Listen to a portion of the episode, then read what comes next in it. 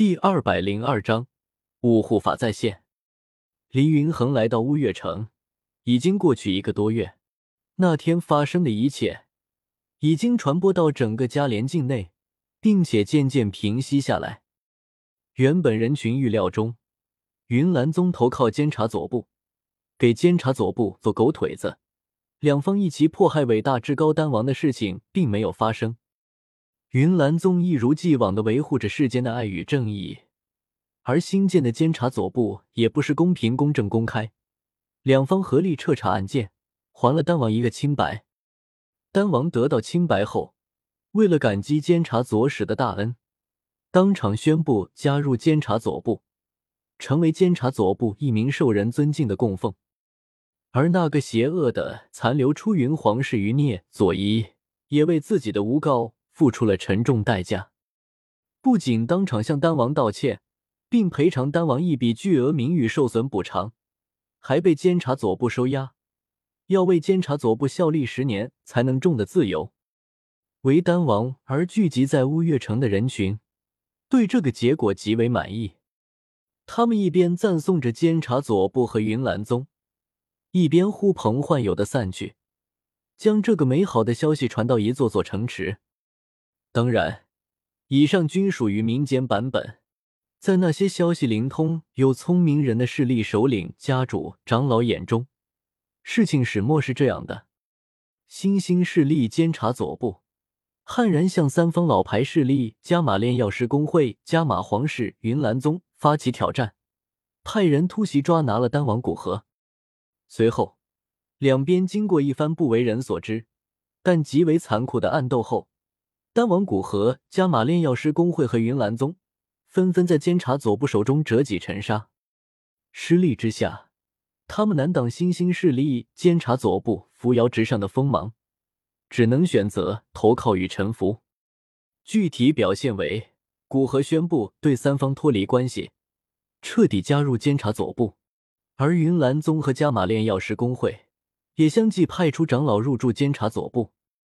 而那个监察左部的帮凶，莫莱尼家族的左仪，也得到了监察左使的奖赏，成为如今炙手可热的监察左部的一位地位尊贵的供奉，任期十年。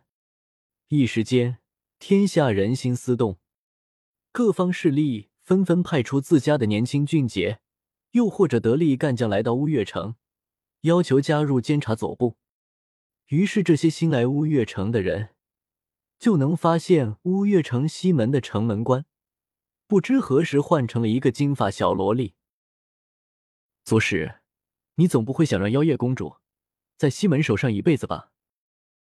乌月城主府，我的书房内，一袭大红长裙的左一，在禀报完事情后，忍不住对我问道：“不过我看他脸上怎么带着几丝幸灾乐祸？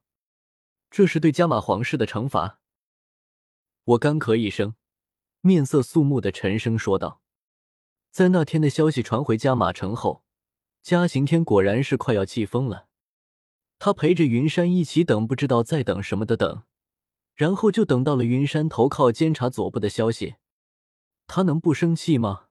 连云岚宗都投靠了监察左部，加马皇室必将独木难支，要么选择低头，要么选择灭亡。”这老家伙气的，当场就冲上了云岚山，对着云山一番怒斥，喝问他为什么背叛两家数百年来的交情，而选择投靠敌人。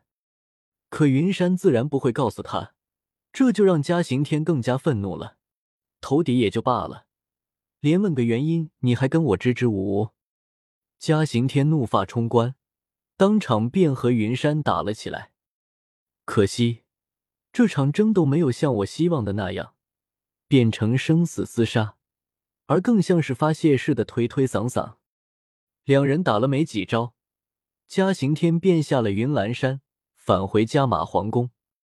那几日的加马皇宫一片寂静，直到数日后的清晨，加马皇宫大门才再次开启，走出来一支盛装打扮的队伍。这支队伍由小公主妖夜首领。直奔乌月城而来，说是要加入监察左部。嘉刑天这个糟老头子，真是坏得很。这个节骨点，他将妖夜派来乌月城，这是想干什么？啊，这是想干什么？这糟老头子把我当成什么人了？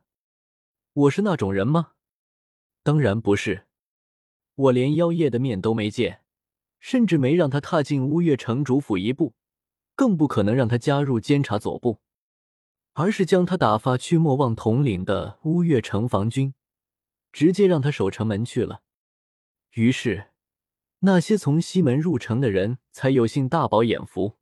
而且据说西门已经成为乌月城一道亮丽的风景线，每天都有人去那里，只为一睹那位公主的容貌。左使，我也去西门见过那位妖夜公主，真是个小美人。您就忍心让她去守城门，风吹日晒的？佐伊毕竟是一位斗王，熟悉过后并不怎么惧怕我，反而还有心情和我嬉皮笑脸。我却没心情和他开玩笑，双眼紧紧看着他，声音不带一丝感情的说道：“若是本使的怒火可以被美色轻易平息，天下还有谁人会惧我？”佐伊身子一僵，自知失言，不敢再多说什么，行礼退下。我躺靠在大椅上，若不是加马皇室有加刑天和一头斗皇魔兽坐镇，或许我已经发兵灭了他们了。